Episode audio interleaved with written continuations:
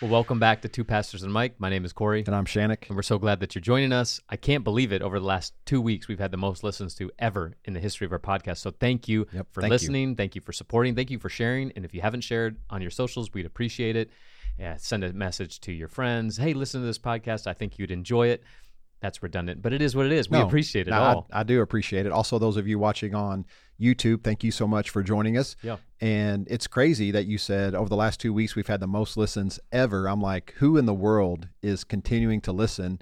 Uh, it's crazy. But you even told me like we're up to like 11% of our audience is listening from Europe. hey, what up, Europe? Yeah. So if you're listening from anywhere in Europe, we are so appreciative of you. Thank you so much for for joining Yeah. us. And if you're listening to us near the Netherlands, I will be there in three weeks. I'll be all over the country teaching some things with Peter. Big shout out to Peter. We know you listen to it every week. I can't wait to be with you guys, so I'm excited. Yeah, no, I love that. That's awesome. So, question of the week this week is what do you find inspiring? Now, Right now, the re- the right now, the reason for this question is it's football season. it is. Sports are in full swing. We love this time of year and our backgrounds are in sports, so we love sports and everything involved with it. So, right now, beginning of NFL and college, what is inspiring to you? Well, not my fantasy football team for sure. Oh, Although don't get me started. I oh already Oh my love my team and hate my team, and it's only Oh. been week one.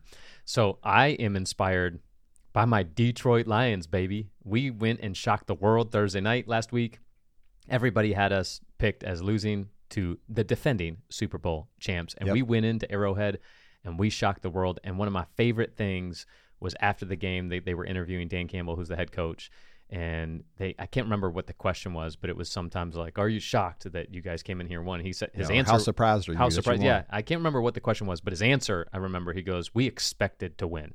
We came in here expecting I to leave with that. a W." And I was like, "Yeah." And if you know anything about Dan Campbell, which mo- most people don't, because they're not Detroit Lions fans, you have to be faithful to be a Detroit Lions fan. This is the most expectation I've ever had in the history of my life being a Detroit Lions fan. On paper, we have a very good Yeah, team, so yeah. the expectations are high. Yeah, you've told me that that your expectations are high for the season, and I'm curious though, has Detroit ever won a playoff game in your Uh, lifetime? I don't think You don't they've know? been to one playoff game in my Okay. lifetime. Okay. Well, more than that, one playoff game since I've been really following over Right. the last, you know, 10, 15 Gotcha. years. Before the Barry Sanders era. I, am sure they won a playoff game with Barry Sanders, but Yeah, I don't I don't know. I couldn't tell you. That's bad knowledge. But Dan Campbell, if you haven't watched the Hard Knocks and you like that type of behind the scenes, he's just an awesome guy to follow because they follow the Detroit Lions behind the scenes, and he's just inspiring. He's like, if you don't believe, then catch my belief. I'll make you believe. And I'm just, I, I love that type of coaching. Yeah, I I, really do do. love that. Yeah, catch our belief hmm if you don't have it. Speaking of belief, Yeah, I love it. Yeah, speaking of belief, so what's been inspiring to me is Deion Sanders prime time, baby. out at Colorado Same. University. It is so crazy what they're doing right now, and I freaking love it.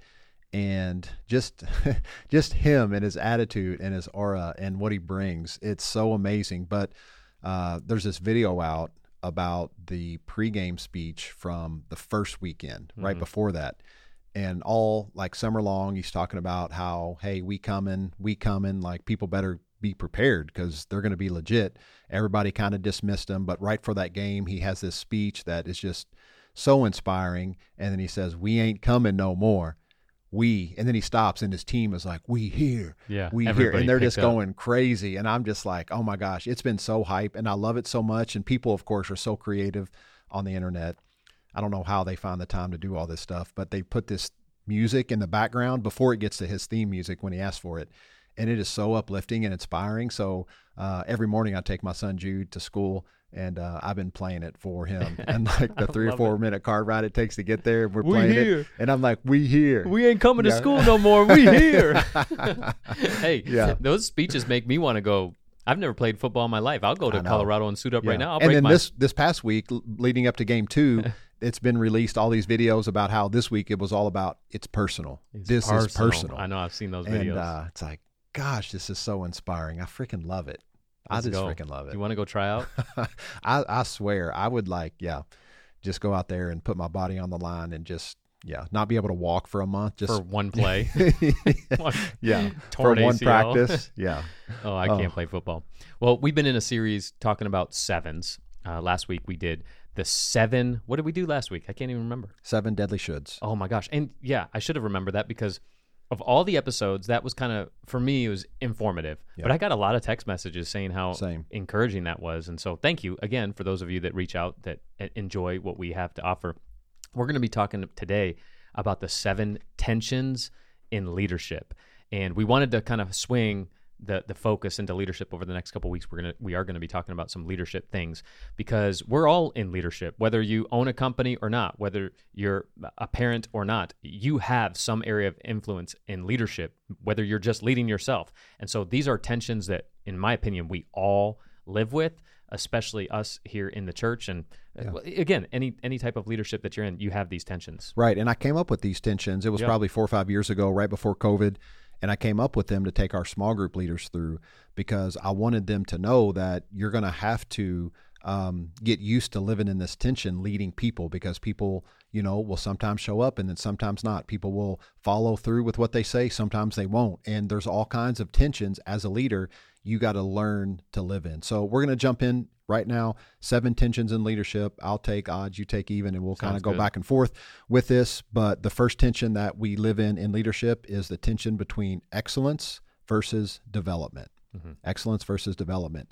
And this is a tension that I love talking about as a leader because it's one of the things that I really have to um, put into practice in my own life Yeah. because I do want everything that I'm a part of to be done in excellence.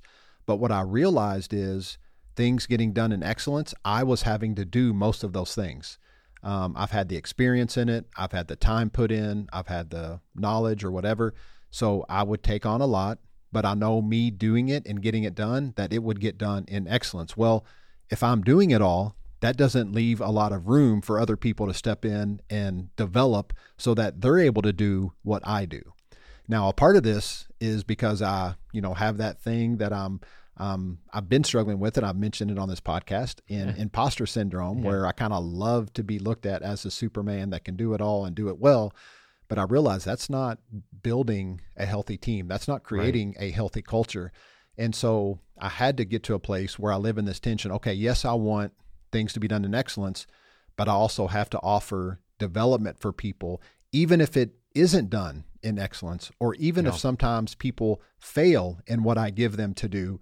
I need to allow that process so that people on the team and people that I'm leading can develop so that they themselves can be incredible leaders. So this is this tension that you'll have to navigate. There will be times where hey, this is one of those things that I need to step in, I need to do, or I need to delegate it to one specific person I know will get it done in excellence, or hey, these are the times and these are the the opportunities I'm going to give to others so that they can develop. And you'll have to live in that tension knowing when to do it and when to not. And Yeah. this is a tough tension to Yeah. navigate, especially in the church world. Um, you know, because a lot of what is visible and what is seen to people or through the community is just our Sunday morning services. right And so like 10% of what we do I know, right? That's just a part. It's not the pinnacle, but it's what's seen and most visible. And so, okay, there's an element of, hey, this has to be done in excellence. But if you're not allowing other people opportunity on your team or people in the congregation to step up and to be a part of it, how are they ever going to develop? right And and it's one of those tensions, especially around like preaching and teaching. You know, you have you know one or two people that normally preach and teach in a church community, but there could be a lot more. They've just never had the opportunity to develop. And here we only have Sunday morning services. There's not other, you know, Sunday night or Wednesday night or other real teaching preaching opportunities. Um, and so, but I just made it a point in the very beginning that it's not going to be one man and a mic.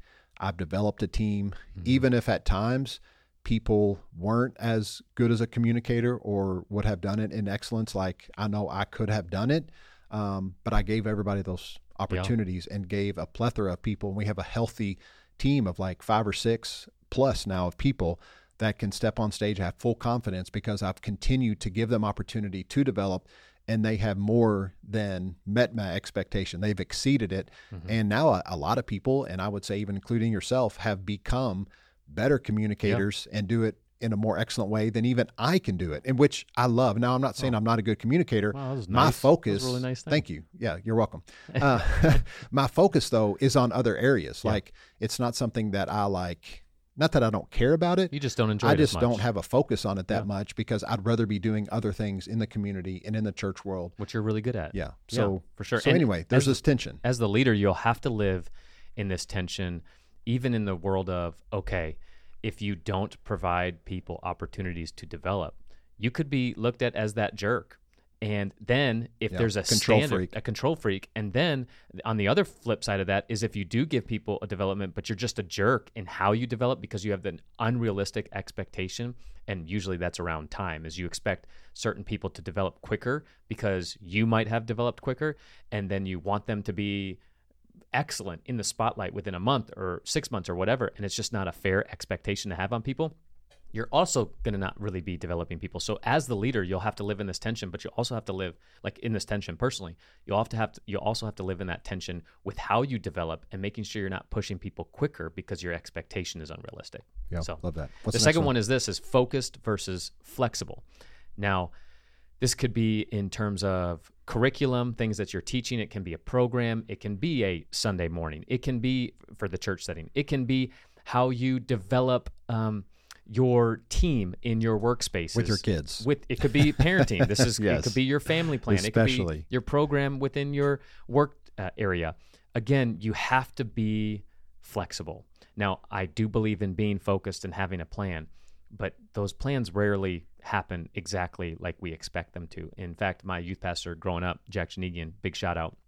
Whenever we would go on mission trips, he would the first session he'd be like, "All right, everybody has a new middle name, and your middle name is flexible." And then just like Deion Sanders, we would repeat it over and over again because he wanted people to understand. Yes, we have a plan for the week. We're going to do this project. We're going to build these homes, but things are going to happen that are going to jack up our plan and you have to be flexible and you can't let it shake your attitude because we're here to serve.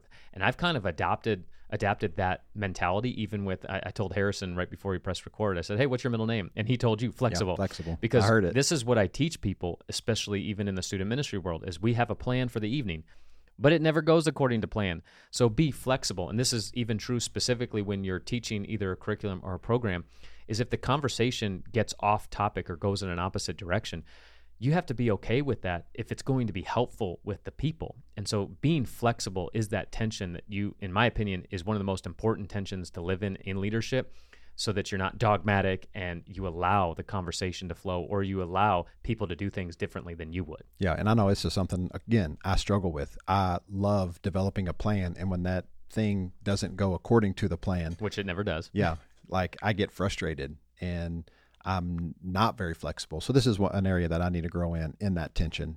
Number three, uh, the third tension in leadership is growth versus grace. Now, for me, um, I always tend to err on the side of grace, um, but doing so sometimes is detrimental to the growth of people, and you have to set in this tension between the two. And I'm going to focus not so much on the grace side, but on calling out the growth side in people. And it's a it's a term we actually learned over the last few years. It's called fragilize. Mm-hmm. Now, when you Oh, yeah. fragilize someone, it means that you're treating them like they're very fragile or that they're going to fall apart or they're going to crumble if you were to confront or address something or to be stern or whatever. So then you don't. You shy away. You don't confront. You just let them keep failing or you let them keep not performing the way you need them to or you know the way you know they could perform. So it's called fragilizing them. And it's something you do not want to do. There are times to see growth in people, you need to set a standard. You need to call them out when they don't meet that standard. You need to be able to have those, you know, confrontational conversations. Now, I'm throwing this out there and I'm being confident in it like I do this, but I don't. um, You do you've done better. yeah. Well, I have gotten better in it for sure, but I still have a long way to grow in it. Um, like I said earlier, I do always just tend to err on the side of grace, but not addressing someone's lack of growth. Is that really showing grace or not? Yeah, it's not. I'm not thinking it is. Yeah. And so for me, I got to navigate and live in that tension. Okay. Again, all this comes back to conversation too. Continual conversation with the people you're leading because they might be going through something. There might be external factors you don't know about. So whenever you stay in tune with that and have those conversations, maybe you are more adept to offer grace in those areas um, where you need to, but then also knowing when to call someone out as well. Yeah, for sure. And speaking of that growth versus grace, as the leader, uh, you have to also recognize that there are some people that just don't want to grow, and you've been giving grace and you've been challenging, and they just don't want to grow. And it's that famous phrase: "You can lead a horse to the water, but you can't make it." You can't make them drink. And so you have to be adapt to your team and involved in your team to recognize, okay, this not this isn't even a growth or a grace tension. I just need to move on. Like you said, I need to have a confrontational conversation. It's just not working out. And that's overall that will help the growth of your company and that is being gracious because you're yeah. not fragile, fragilizing yeah. that person. and it'll help them grow too because maybe it'll be a wake-up call they need yeah so for sure the fourth one fourth one is specifics versus styles and again this is as the leader being in tune to your team's personalities i know we talked about it a couple weeks is taking personality tests. We really encourage that. We've done the DISC profile, which you got angry about over the last oh, couple yeah. weeks because you found out you were different. You changed. Yeah, I changed which is good, somehow. which is good. You didn't change somehow. You changed because you're growing. Yeah. Hello, somebody. Okay. But uh, also like the Enneagram, understanding how people develop in whatever area you have you oversee them in yeah. You have to understand you might like it a specific way. And if you want that specific task to be done a specific way, you have to communicate that. But I also understand is some people will do things different according to their style. And oftentimes when they're like really good people in terms of like development and they provide really good things, they do it better than I could do it. It just looked drastically different. different and, yep. it, during the process, I'm like, oh man, this is this is not going to be great. This, I, and then bam, and it's like, wow, I would have gone about it so much differently but you did it better. And so understanding the difference between specifics and styles yeah. because people learn different than us. You know, I have to visually see something to learn. That's why I always sat in the front row of school. I was talking about this with my wife last night. It's like as a student, I was very diligent. I know it, I, I'm pretty crazy, but I liked to learn. I have to be able to visually see it. And so you can change the setting and the way that you do the group each time. It doesn't always have to look exactly how, you know, I'm, I'm leading this class in October. The, the class in the spring, based on the class in October, I could do things a little bit different because something things didn't work, and I have to be flexible with that, or maybe not teach something I'm really passionate about because it didn't land. But, yeah, or you're going to have a whole new set of people, and you're going to have to learn their style because what didn't work the first week, and then you're going to change it all up for the next one. Maybe it would have worked better to keep it the same. There's that tension. Yeah, that's, that's the tension. It is the tension. yeah. Um, and I know for me, leading, you can have. This is how I like to differentiate this specifics versus styles. You can have, say, a job description but how people approach getting that task done and that job description yeah. done might look a little bit different what you were saying and so just to live in that tension to, to be okay with that um, the fifth uh, tension in leadership is persistence versus patient patience. We want people to um, be consistent and persistent on whatever it is that they're doing. But again, this goes back to I feel like a lot of these go back to the first one, excellence yeah, versus development, especially this one, but allowing patience in the process um, really, really is key. And again, it goes back to knowing all the things before the style or what's specific, offering grace or when to grow. But that's this same kind of thing, um, just in a little bit different area because what we're talking about is um, really timelines with this because two people might not be on the same learning curve with things yeah. and they might still be an incredible employee or once they catch up maybe they'll go beyond some of our current people in our teams or the people that were leading, but we didn't allow them patience to get there. And so again, That's it's good. setting in that persistence versus patience, um, like dichotomy, and, yeah. and being okay with that, and figuring out when to step in and push, or when to step in and offer patience. Yeah, and in our specific setting, specifically around the conversation of theology, this is a tension we've had to live in. Is okay, am I going to be persistent about this specific hill? I'm going to die on this hill and which hills do I need to be a little bit more patient? And in one of the best leadership principles we learned several years ago was learning to turn the ship slow enough so people don't fall off. Because we might have had this revelation for five years and debated it, talked about yep. it, struggled with it. And then we present it to the church and they're just not yet ready for it. And we're like, we're going to die on this hill. And then all of a sudden, you know, you lost half your church because they weren't ready to have that conversation. And so I think that tension of learning to, to turn the ship slow enough so people don't fall off is how, how do you slowly bring these conversations up so people aren't startled based on where you are theologically in certain conversations. And I think that's really good tension to live in, but it's you have to be careful and you have to really think, okay, am I going to die on this hill or am I not? And what is worth it? And how then do I steer the conversation slowly so that people are open to the conversation and open to the relationship and open to where you're at and where you landed on certain topics. Yeah, that's good. So the sixth one is tactical versus strategical. And I actually had to look this up. I thought it was very interesting because I thought I thought they're very similar, but the strategy is the plan of where you want to go. The tactics are the individual step, steps and actions that actually get you there. And I think the perfect illustration is Ocean's 11, the movie. Oh yeah. They have this strategy on how they're going to rob the casino. But then the whole movie is about how none of the strategies work out according to plan and they all have to use tactics individually. Now, the end goal was the same. They still robbed the casino and it's a very entertaining movie, but the tactics all changed throughout the movie and it was very interesting and i think that's really a great illustration of our lives is you can have a strategy for your company. You can have a strategy for your life. You can have a strategy for your parenting but what are the individual steps the tactics that you're going to use when you wake up and your kids are driving you insane and you said you weren't going to give them screens and all of a sudden they've had three hours of screens on the day? That happened yesterday. Yeah. That's hilarious. I know for me in this tactical versus strategical it's like there's two types of leaders. Either you're like this big visionary type person that likes to cast it out, but you don't necessarily take the steps or the time to walk through to get there, or you're a leader that, hey, give me the big task, tell me what it is, and I'll figure out all these little steps to get there. Um, I tend to find myself in that second category. Um, I'm not a big vision, big vision caster, or anything like that.